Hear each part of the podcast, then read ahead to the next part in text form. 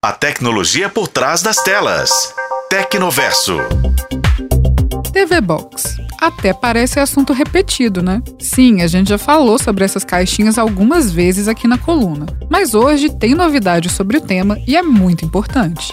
No início do mês, a Anatel inaugurou um espaço que vai ajudar no combate à disseminação das TV Boxes no país o Laboratório Antipirataria. Esse laboratório, especializado em analisar equipamentos TV Boxes usados para captar o sinal de TV por assinatura de forma clandestina, marca um passo crucial na luta contra a pirataria audiovisual no país. A iniciativa é parte do Plano de Ação para Combate de Uso de Decodificadores Clandestinos do Serviço de Acesso Condicionado e sua realização só foi possível graças a uma parceria com a Associação Brasileira de Televisão por Assinatura. Mas o que trouxe a necessidade desse laboratório? Bem, em fevereiro desse ano, a Anatel desencadeou uma operação que resultou na apreensão de mais de um milhão de aparelhos clandestinos e no bloqueio de mais de mil endereços que permitiam, de forma ilegal, o funcionamento das TV Boxes piratas. Foram afetados equipamentos de nove fabricantes e mais de 30 modelos de TV Box tiveram suas operações interrompidas.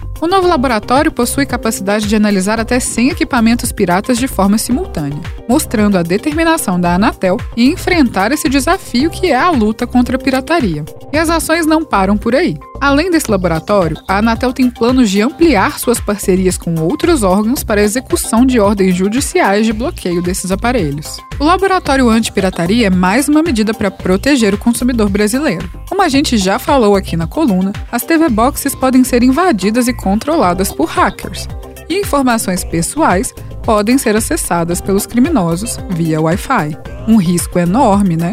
Melhor se proteger. Eu fico por aqui e volto em breve para mais um papo sobre tecnologia. Eu sou Bruna Carmona e este foi o podcast Tecnoverso. Acompanhe pelos tocadores de podcast e na FM O Tempo.